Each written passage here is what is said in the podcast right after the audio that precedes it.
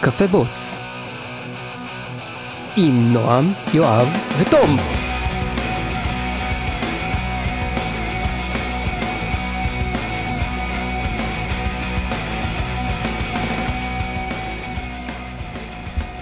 Yeah, yeah. You. Time. Bing, bing, Uh, bing, bing. Right. Yeah. Ring-a-ling. So this is a very first and special and very first and very special edition, which will be held in English of Cafe Bots. This is the international version Yes. of the Because of podcast. me. That's like but BBC but words. we're going to, to keep the, the vibe. We're going to let, uh, talk uh, English like this, so to make it feel like like you used to. yeah, like you used at work. Of he- he- strong, strong Hebrew accents. yeah. What yeah, do you like want the, the to do? you can. Okay. okay. do? What are you working on? should now? I should I use a French one then? You can. Yeah, you can. okay. And I also speak, uh, sometimes French there will be accent ציטוטים בעברית. yeah. תוך כדי. Okay, so with us is Julian, and Julian is a dude from my workplace. He's a front-end developer extraordi- ordi- extraordinaire. I'll take it. A botched accent, yeah. and uh, but his name isn't Julian. That's his slave name. We all call him Jules, which is way cooler, I think. Uh, yeah, so he's with us today to record. Mm. What you're making a face? No, I was I was kind of I was thinking there's like some character called Jules from like some some sci-fi uh, I think you're right. movie. It rings Is true. there? I think there's a Uh, Jules in, in sci-fi. Like A may- woman maybe, called maybe a woman, right? A female character. I know. I'm thinking about Firefly. I think there's like like a Jules in- side character named Jules. But There's, I there's could, could be the, making there's the this up. assassin who's Jubilee. Oh yeah. Oh, could be. The assassin is Yeah. named Jubilee. By the way, Julian, this week I read about Julian Chagrin in Wikipedia. Who? Julian Chagrin. Who is that? It's an Israeli actor and comedian and mime artist that got famous to our generation because of a kid series. But uh, you you see that he's more famous than just being just playing in one role in one TV series for children. So I tried to read why what why what are his accomplishments and he's very accomplished.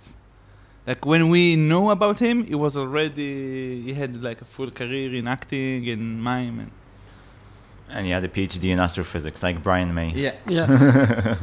And he also used to be a front end developer in the seventies. In the seventies.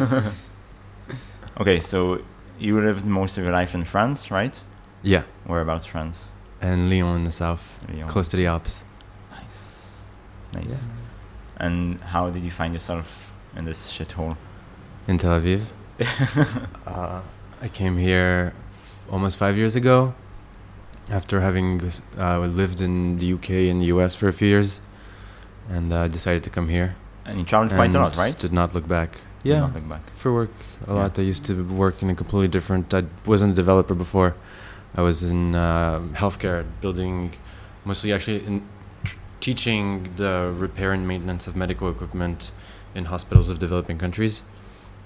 Um, and then when I came here, I obviously wasn't going to do that here, so I switched careers, just found something else. Yeah, this is a really developing country. Yeah. So you studied Not in that- not in that way. computers? Or you- no, you did the course? engineering, but not not. But you development. I- like, I- I started How biomechanics you or- got developing. into front end? I'm sorry. How you got into front end development? Um, my first project was in university. It was part of um, it was part of the work that I did when I was working in Central America, which was this particular. This was my first project ever as a developer. I built a platform for uh, sort of sort of a knowledge base for technicians to have access to uh, service manuals, like um, any kind of information that they needed for uh, their jobs, which wasn't available to them, or at least not in their languages. They get a lot of donated medical equipment, for example, and they don't they don't get the resources to use it. It just it just arrives in a in a in a, in a big container, and, uh, there's nothing for them. So, giving them uh, access to all the data that they needed to uh, to do their job with it, and. Uh, I built that was my very very first project as a developer, so Ah, I learned so for you it. You were a front end developer Huh. all along. Sure. Well, this was this was a project um, that I that forced me to learn development, and it was a very different type of development than we do at the moment. Like there was no, there was almost no JavaScript. Uh, JavaScript was used, I think, like ten years ago uh, already, which feels like not that long ago. But ten years ago, JavaScript was mostly used only for like crappy animations and It small things the on the website. underdog There was of, not- Java, of Yeah. uh, Flash. It's like for Yeah. opening uh, a pop-up window. Yeah, the Yeah. alert, the yellow alert. You use Yeah. JavaScript for that. Yeah. basically almost and, nothing. It was it was pointless. It- everything you did was server-side rendering, so I had everything written in PHP, no frameworks. I hadn't learned about the existence of frameworks, so everything was just uh, one big index.php file with a big switch in the middle, and that's how all the route, uh, all the routing was done that way.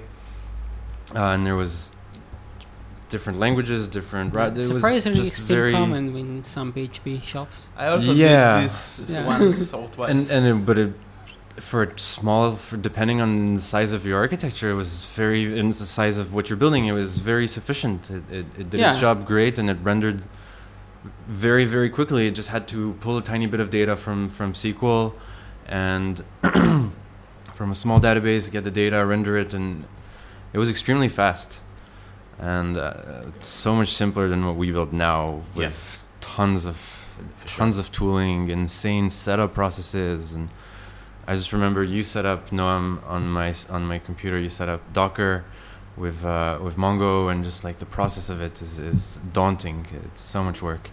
Why installing installing Docker now is easier. Yeah. Easier. Oh, It- Still, to to someone who think about like Someone who don't like to install things. someone no someone who's new to the world of development has no experience in it and it just feels like the the, the barrier to entry the the first steps of getting into it are now much more complicated Uh, you have a lot of uh, command line time. Yeah. that too Yeah. Yeah. Actually, It's I don't think intimidating more. to people who are not developers Yeah. I don't think it's like. I don't think it's more complicated. I don't think that that using Docker is more complicated because the way I see it, I started using Docker just when I became freelance uh, because I hoped that it would save me time, and actually, I feel I feel like it's saving me time, but it's not more complicated like as what you're doing. It's actually way simpler, but it's more complicated in the understanding bit of doing stuff. There's like more stuff you need to know about and understand what they do in the system because the system is larger. But when everything works, it kind of just works. And well, that, that was my feeling with just starting out Docker. That you uh, don't feel like there's uh, more moving parts there's more things happening when you if if at, if at the Yeah, time but there's I, I would download I think WAMP complication changed. or lamp it just shifted. yeah, it just shifted to. Uh, so it's cognitive complication now you yeah, need to know a just lot higher more level Yeah. abstractions. Yeah. So you need to understand like higher level abstractions and and it's not that they're more complicated than lower level. There is just more metadata. They're And, just and like- you have metadata yeah. on this metadata, and all, it's endless. Yeah, it can, This is yeah, the it can go go down for like forever. You can have metadata on metadata. Yeah, but also I think, I think if I'm a new like that. developer today and and I'm for the first time trying to build a project, if I if you tell me now that I have to set up uh, in my terminal, I have to da- first get Node and npm and start down getting packages and starting a server that way, is is is still to me. Yeah, If but if you're a brand new developer, if you've never done any of that, Mm, it's hard to understand what you're really doing, what's happening in the background when you're when you're just yeah, launching that's, these that's the kind of complication that happens because there's more level of obstr- obstruction.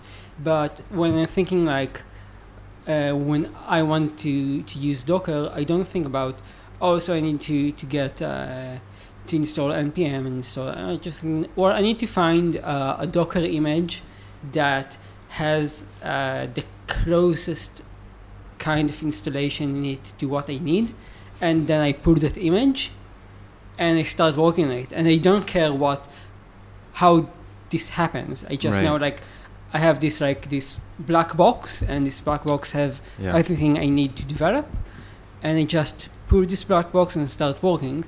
So, in that kind of perspective, it's way simpler. But if I try to understand how it actually happens and how to create black boxes Yeah, myself, and that's part of the problem. It becomes more complicated. That's part of the problem because you're you're building on top of something that potentially is a very good foundation, but you still didn't build it yourself. And well, at some point you'll have to understand. Yeah, but most you of haven't built your computer you yourself good, or good your compiler software, you, you, in good software, you don't write. Most of the code you didn't write. Right, if you're using frameworks, this is what this is what I meant at the very beginning. Also, on the at a time. I, when I my very first project was at a time when at least for for me it felt feasible to build something with nothing but PHP and an Apache server and that was it there was nothing else involved in it there was no frameworks no MVC con- no concept of MVC no just no microservices. Yeah. But- but you didn't no, develop- serverless what, what is that Nowadays, is, yeah. that is that a buzzword serverless Yeah. but, Um, but you didn't develop PHP and you didn't No, of course. Apache. Of course, and, And you, you di- and I didn't know didn't how build a computer, And, uh, and not I SQL. Yeah. did not build a desk upon which I was typing all this. Yeah. For, You you could still go on had like forever. black boxes that you didn't Mhm. knew anything about Right. about how they do the stuff they do. They, Yeah. You just knew that you can use them. So now those black boxes are just they do like more higher level stuff. Uh huh. Just not like installing PHP. It's like it's also install like uh, PHP and Apache server and some other stuff you might be want to Yeah. use in the same kind of, of box. And you don't know how this happens. You just know like you can put your PHP code in it and it works. But I So- think I think that it's still a good point. I mean, it's not a good point to be completely out of the loop as to what you're working on. So I think it's still good to understand, you know, how your computer works, how code gets compiled, and all that stuff. Even if you're not a master of it, even if you can't build it yourself, if you still have, you know, the concept and understand more or less how it works, I think that's still a good practice. It's hard for me to imagine. Uh, I'll tell you from the perspective of, uh, of someone who works almost exclusively in front end.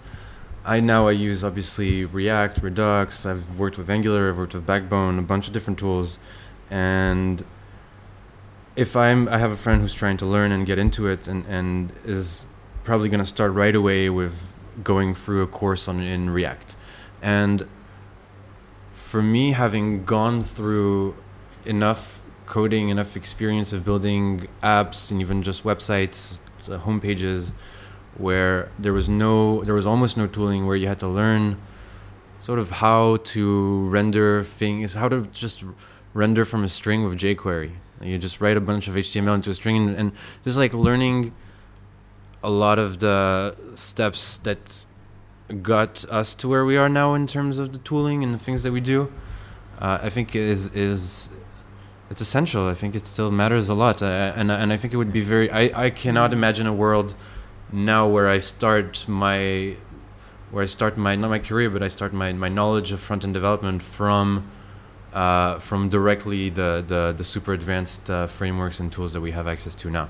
Yeah, I, I think is also maybe what you're pointing upon, like the fact that now when you come to to start as a front end developer, you're like boomed with all this information, but I think that comes from the separation of the responsibilities. So if once you used to be just a developer, and now you have like a really clear distinction between front end, back end, or the mix of full stack. Once when you came to be a developer, you had a certain set of responsibilities. And now when you're a front end developer, you know, I, I just have to care about web. I don't need to care about. I mean, the bottom. I'm not saying you're this way because you're not closed-minded, okay? But you you do. You try to understand what you're working with, and and like you say, you're frustrated when you have to work with Docker and you don't exactly, you know, you know, you don't get it yet. So you like you feel uncomfortable. I, I used to think like you when like until I don't know probably a year two years ago. Uh, I started from embedded programming and actually started from working at a place that manufactured electronics and then we started doing like uh, we used like uh, hardware description languages uh, in order to create like logic logical circuits in electronics and then at some point we started to bring in uh, microcontrollers and that's where i actually started working and started to, div- to write code instead of writing uh, hdl code and doing like uh, boolean gates and this kind of stuff uh, so i kind of like started from the as basic as you can get in terms of electronics. And for a long time, I thought that yeah, it's actually gave me a really good basis for understanding what a computer does. Uh,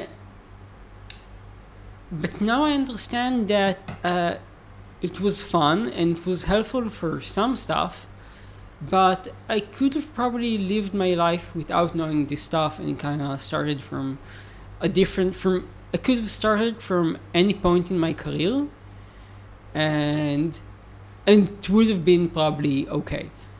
Maybe not the same, but it would have probably been okay Really? because I think that's what amazingly good in software development is that everything is built on better and well not better necessarily but on other abstractions we we use some level of abstraction to create a new level of abstraction and we use this level of, of abstraction to create another level of abstraction and so on and each level of abstractions uh, allow us to do stuff in certain stuff easier Right. than using the lower level of abstraction. Or do or uh, Okay, abstract it yourself.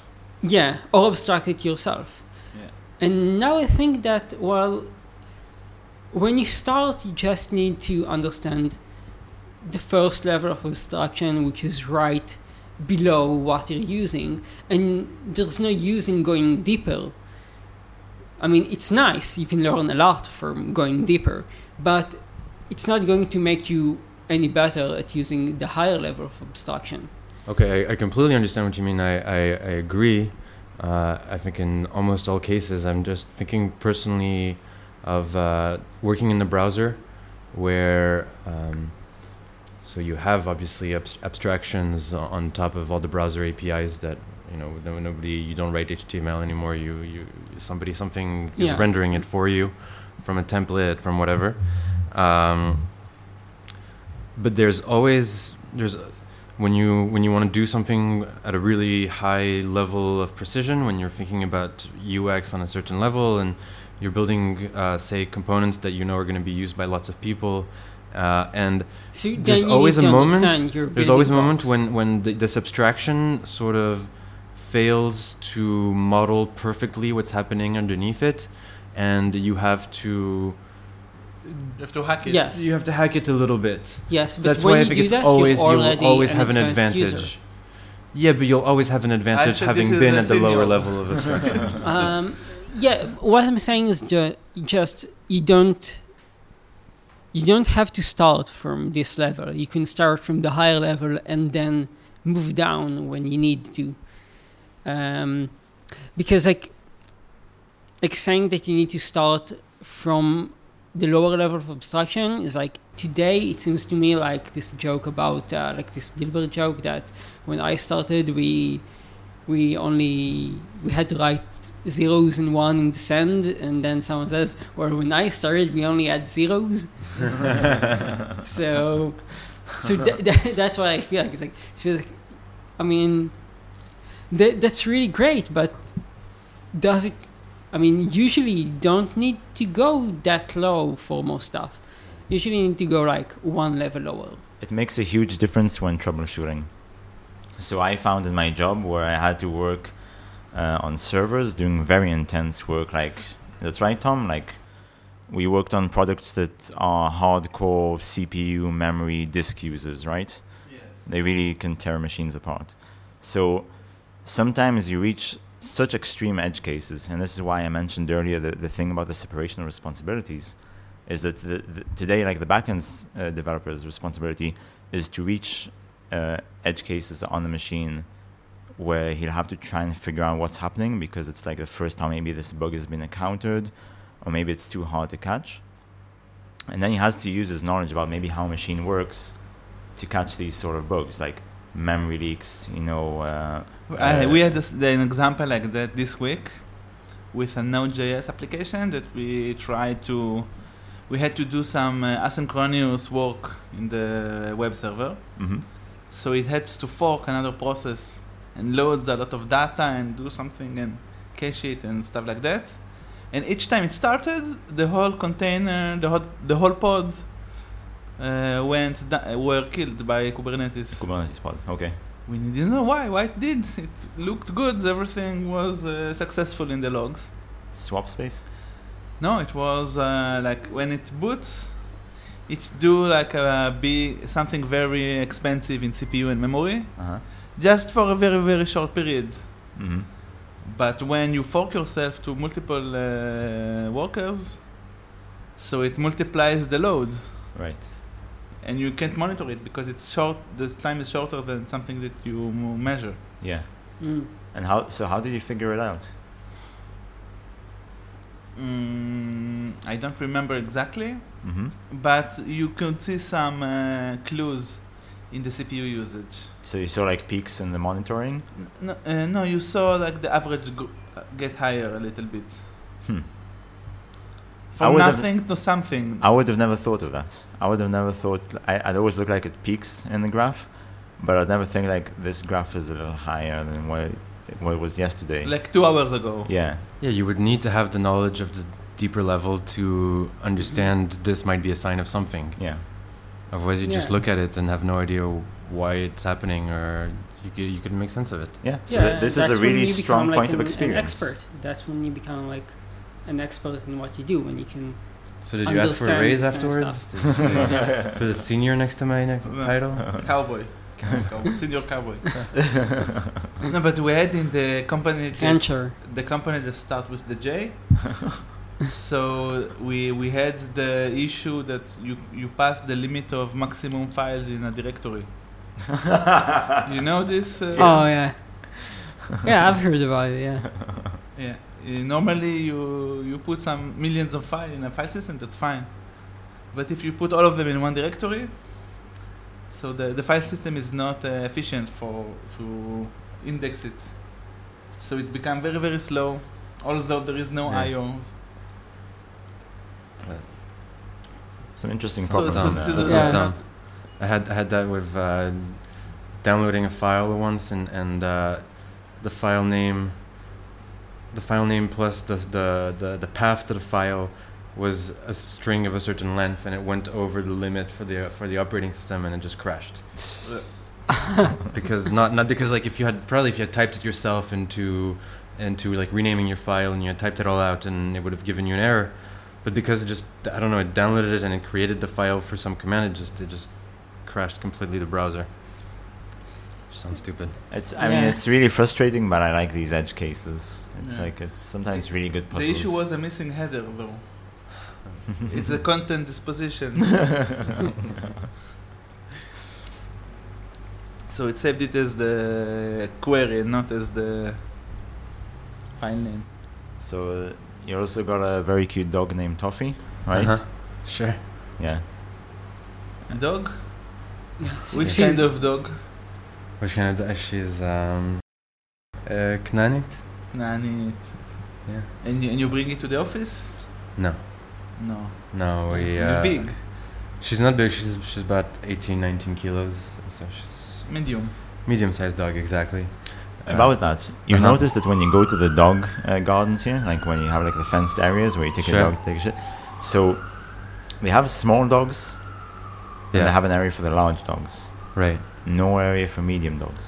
They don't have an area for medium dogs, and actually, that's not even how they get used.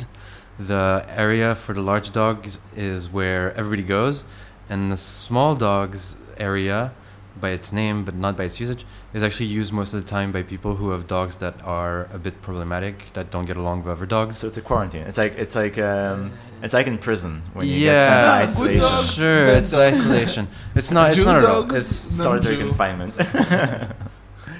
And no, it's also in general like the the, the large park. Um, I'm thinking of a particular one uh, close to where I live in Florentine.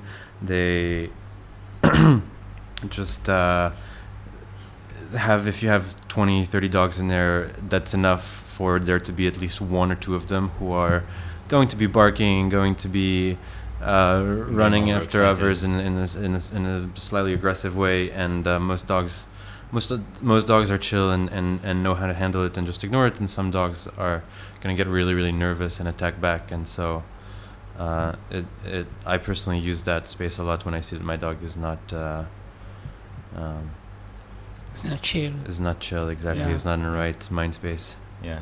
So we can't bring him to the office because we run a laboratory in the office. Yeah. And uh, Can't even bring water into the lab, so we definitely can't bring a dog You cannot bring what? Uh, like What- food and drink in general. Into work? into the lab. into the laboratory. Ah, of course. It have to be Yeah. clean. Yeah. Yeah. But you can have dogs. In my office, we like have how clean it has to be. Like it has to be like you need to wear this uh, funny. Ardalaim. uh, yeah. You know Ardalaim? They wear a jacket. Like Um, no, but it's like a jacket and it's like a shoes. hairnet No, no, no, and no. Uh, no, no, no, no. No, it's normally just a jacket and gloves. mm. Yeah. Gloves Glasses. because you're handling urine. Yeah. and protective glasses. you must have. So you don't have urine in your eye. yeah. Do you remember that I used to come to work with uh, sunglasses that cost 25 shekels? Yes. That they are uh, actually they are not sunglasses. they are protective glasses with dark. Oh, but those, those don't protect you from the sun, No. from the rays of the sun. No, it's also from the sun. Yeah. Like it's Like first UV against protection? radiation, Mm-hmm. And after it's against the light. Why Like- did you, why did you get glasses to, to protect you against were cool. radiation? Ah, they were cool. they were Okay, cool. that's the only reason you need and them. it was very very cheap, 25 shekel, Yes. and it was v- high quality. So you know what's cool? Dogs with sunglasses in offices. Yeah, we had we in my office like when you come in the morning, open the door, and you feel the stench of two dogs and uh, four men in a very small room. This size of room. So that my, my No, room it's was also like cool five on you- five, maybe. When you get when you get to, to to the office and you meet your new boss and it's a dog. It's a doggo, yeah. yeah, and it's like. well, well, It's like that business cat dog. uh, uh, comic. You know that web comic? There's a Ah, comic yeah, uh, with the cat. with he's a cat and he's like a boss in the office. He's a businessman, a business cat. I feel like that's gotta have made it onto Tzarot Behaitek. Somebody posted a picture of a dog and is like, my, my boss is gone My new today, but he boss." sent his dog instead of him. ah, you, you saw what I put in בדיחות של מתכנתים? No. I put something in בדיחות, in בדיחות של מתכנתים and I got 700 likes. And how I mean marriage office. And it was about something I saw in Falafel Gina. Falafel Gina, the the world famous falafel chain Franchise. franchise. Franchise? Franchise with French fries. Yeah. A French prize. I'm the French prince. Yeah. Uh, I, I must uh, show it to no I will I will share it afterwards but Put it's link, how yeah. to it's about how to fix a bu- UI bug in production okay. So in Falafel Gina they had a UI bug in production the pricing screens Uh huh. with the f- picture of the falafel so they wanted to change the number the, the price and they didn't know how so they put masking tape on the screen and wrote a different number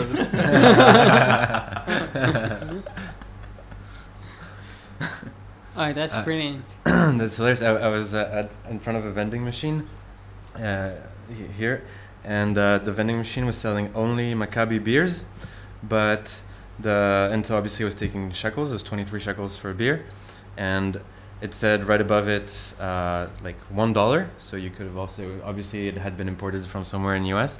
But also the screen kept uh, blinking. You know, there's a red little indicator on the vending machines, and it says uh, "Buy fresh Coca-Cola," and then it said 100 francs. So I think this machine has just gone through a million iterations. Of, It's maybe gone from these, um, you know, from these garages where they take apart cars and sell them for parts. uh-huh. So you got like one like that. Uh, I think we can start importing uh, uh, vending machines from Japan. I mean, there's some places, there's some restaurants in Japan that you don't order from a menu, you order from a vending machine. Like you go to a vending machine, and there's like all everything on the menu is like buttons on the vending machine. Then just you click on what you want and you pay, and you get Yeah. like a ticket, and you go. to We see- have to that the here too. We have that here too. Oh, I I, I went yeah? I stumbled into a this is like McDonald's. that in McDonald's I, exactly. I stumbled into a McDonald's drunk one night and uh, tried to order at the counter, and like nobody was talking to me, nobody was looking at me. I was wondering wha- what's going on, and then I look, I turn around, and there's like six kids in a line in front of a screen, and I'm like, wow, these they're they know better than me. Like Yeah. I'm lost already. I'm trying to order like this. So you have to, yeah, you have to order from the screen What do you think it runs exclusively, nothing Actually, else. Actually, it's the Oh. same. It's the same system that the McDonald's employee used, but a little bit more uh, friendly UI. I Yeah, they just they, they The just took same- they just took turn the ordering screen. system for the for the employees and they put it outside, Yeah, and that's it. yeah. Just made it prettier. So you say that computerized UI is friendlier than McDonald's They human. they cut off the middleman. yeah, That's that's extremely possible. yeah. For McDonald's, uh, yeah, it's If It's all the McDonald's possible. employees are like that teenager from The Simpsons, you know, the one with the I- zits, like, uh, hey, Mr. Simpson. Like would you the like breaking some voice. fries? Yeah, so so as as you those of you follow uh, Yogev.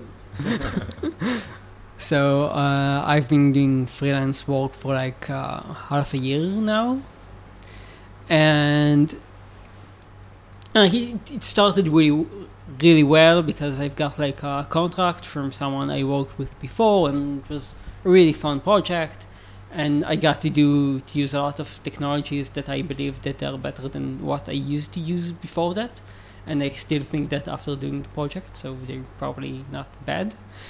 Um, and then I got another project that turned out to be not very fun. It was uh, working for a PHP shop, and it was like a feeling. Really, it was. I felt like I'm going back to programming, like like uh, people like we used to 10 years ago and it wasn't nostalgic it was mostly just like annoying um, but then at some point i was kind of i mean this last month i didn't get any kind of new contracts and i still chasing like another client that should pay me then they haven't paid yet and I was starting to think like, okay, so how does it work? Like, um, so turns out I found I met with another uh, guy who's uh, doing freelance job with his wife. They're like they're uh, I don't know consultants. They're they're a team, yeah, yeah. And he told me like like um, you know like most of the job as a freelancer is not being really good at your profession it's being really good at sales. And i was like oh no. Yeah. Um no actually he gave me a lot of good tips and he referenced me to a very interesting um, podcast and a blog and some other stuff called double your freelancing rate. I just started listening to the podcast, uh, so I can't really tell anything smart about yet. But I've like realized that it's actually it's mostly about sales. It's like it's not about being really good at what you do. I mean, you, obviously you have to be good at what you do, but um, I think and you do sales. If you say No, like in, in, in the, the craft, yourself. in, in like So the, the do good. craft side of uh, things, you have to be a good programmer.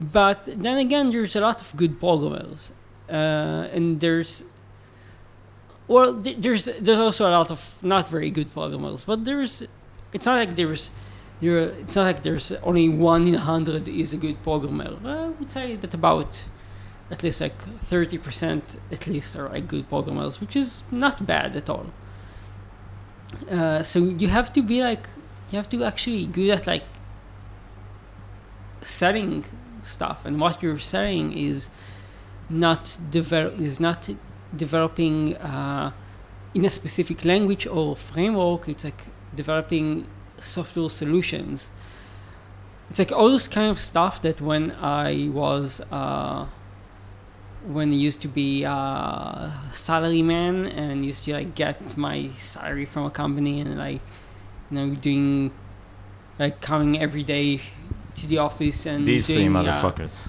yeah like this is the kind of stuff I used to to like I don't know kind of make fun of them like uh, solution architects like solution consult- consultants And I was like, well, what? Senior solution Yeah. And I started to understand because, well, I no longer doing Python or JavaScript or whatever language I'm using. I'm doing projects, like complete projects, and this project is going to use uh, PHP, and this project is going to use uh, Haskell, and this is going to use uh, Unity or or I know whatever. Uh, it's like it's really it's blew my mind. Would you But say uh, you switched the level of abstraction? uh, yeah, A project you is can a say level so. of abstraction. Many yeah, levels. because yeah, no, actually, I don't need. I shouldn't start by thinking from uh, the technology of how like the technical stuff, but then you start thinking about like more of the business or product level of stuff when I'm thinking about projects, and then decide like what's the technology that would be nice to use in this project, which is really yeah, it's actually yeah, this is like going another level of abstraction. Um, but there's one thing that I never I- I've worked with uh, consultants, but I never worked with, with like uh, outsourced companies as uh, as a client or as someone representing their client, and and I kind of wonder how it's like to to working with uh, with someone. With freelancing. Yeah, like I- from from the the non-freelancing side. ha- in where I work. Uh, uh, so my project is to uh, stitch together uh, other projects to get to work as one uh, product. okay. So some of the projects uh, we develop ourselves in multiple teams, and, and some of the projects are uh, outsourced. Okay. So how it's like? So uh, the the the the UI UX project was uh, outsourced, and we weren't happy with the results because the process was slow and uh, inefficient. Okay. It was uh, corporate style, Mm. like a lot of meetings and other meetings about the meetings. So w- what? And, and then we brought two freelancers that are uh, freelancers like you. okay. for this project and what the, the other company did in like three months they did in uh, three days wow. Which makes Okay. sense because, because, they were in the office together with us and the feedback was very very fast I think that also the freelance have they they have reason to want to do as many projects as possible Yeah. rather than pull one long project which they know they might get paid for. It's not like a company, like a whole company where you get in legal trouble. It's just like one person that can be fucked over by normal clients. So you want to do as many as you can, I think. Well, ideally, you would never have to even be Unique afraid of getting fucked over by anyone Yeah. that you work with. Yeah, but- I think but- we, we wish the the- world was this way. Yeah, but there's a big, there's a big barrier to people who want to get into freelance development, and I think there's a f- there's a few good companies that have found uh, solutions to this. Like there's a lot of great uh, companies out there where you sign up as a developer and they take care of all the all the administrative and, and such one. business side of. Uh, I'm sorry. I didn't know there was so such uh, solutions as that. There's there's a bunch, and, and actually some of them are uh, are extremely high quality and are used by very very, you know, big and famous companies. Um, Well, there's there's like uh, consultancy companies, and that's what they do. They like they kind of they they hire freelance developers. Yeah, but I'm not talking about them hiring freelance developers. I'm talking about sort of like a marketplace for Oh, uh, as as a company who's looking for freelance. You put out job adverts and like uh, like they have Fiverr, but just on a on a much much larger scale. yeah. alright. So actually, I'm not sure if it actually works well for Oh, there's uh, some great ones. There are some great ones, and I know people that have, But that have worked can in the some of them. and- compete Really? with the yeah, there's some great ones. Have you heard of Toptal? T O P T A L. They do amazing work, I and they about have a very, very uh, stringent, uh, hard uh, entry process Mhm. to get listed as as developer that can Mm. take uh, the projects that their clients are asking for, and but once you're through, you there's no there's no possibility of you not getting paid because they're insur- they're sort of the insurance in the middle. It's like Uh, PayPal.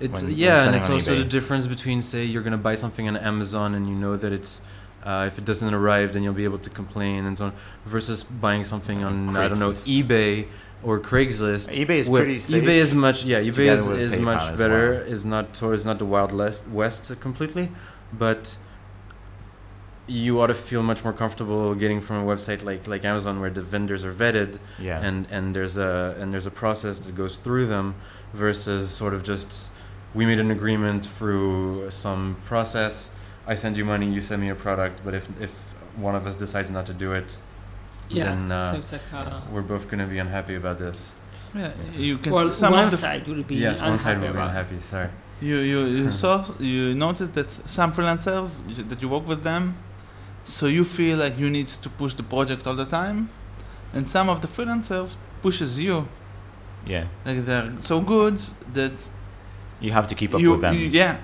not them with you. Yeah. Yeah, my my current freelance, uh, uh, not the one I'm doing, but the freelance work I'm consuming is in such a way where it's it's working very well. The guy is like al- almost completely autonomous, and he pushes things on a really good s- schedule as well, which is great. so british so schedule Okay, so it was a great episode, and thank you, Julian. Yeah, thank you. thanks for having me It was a pleasure. Yeah Bye. bye bye. Bye.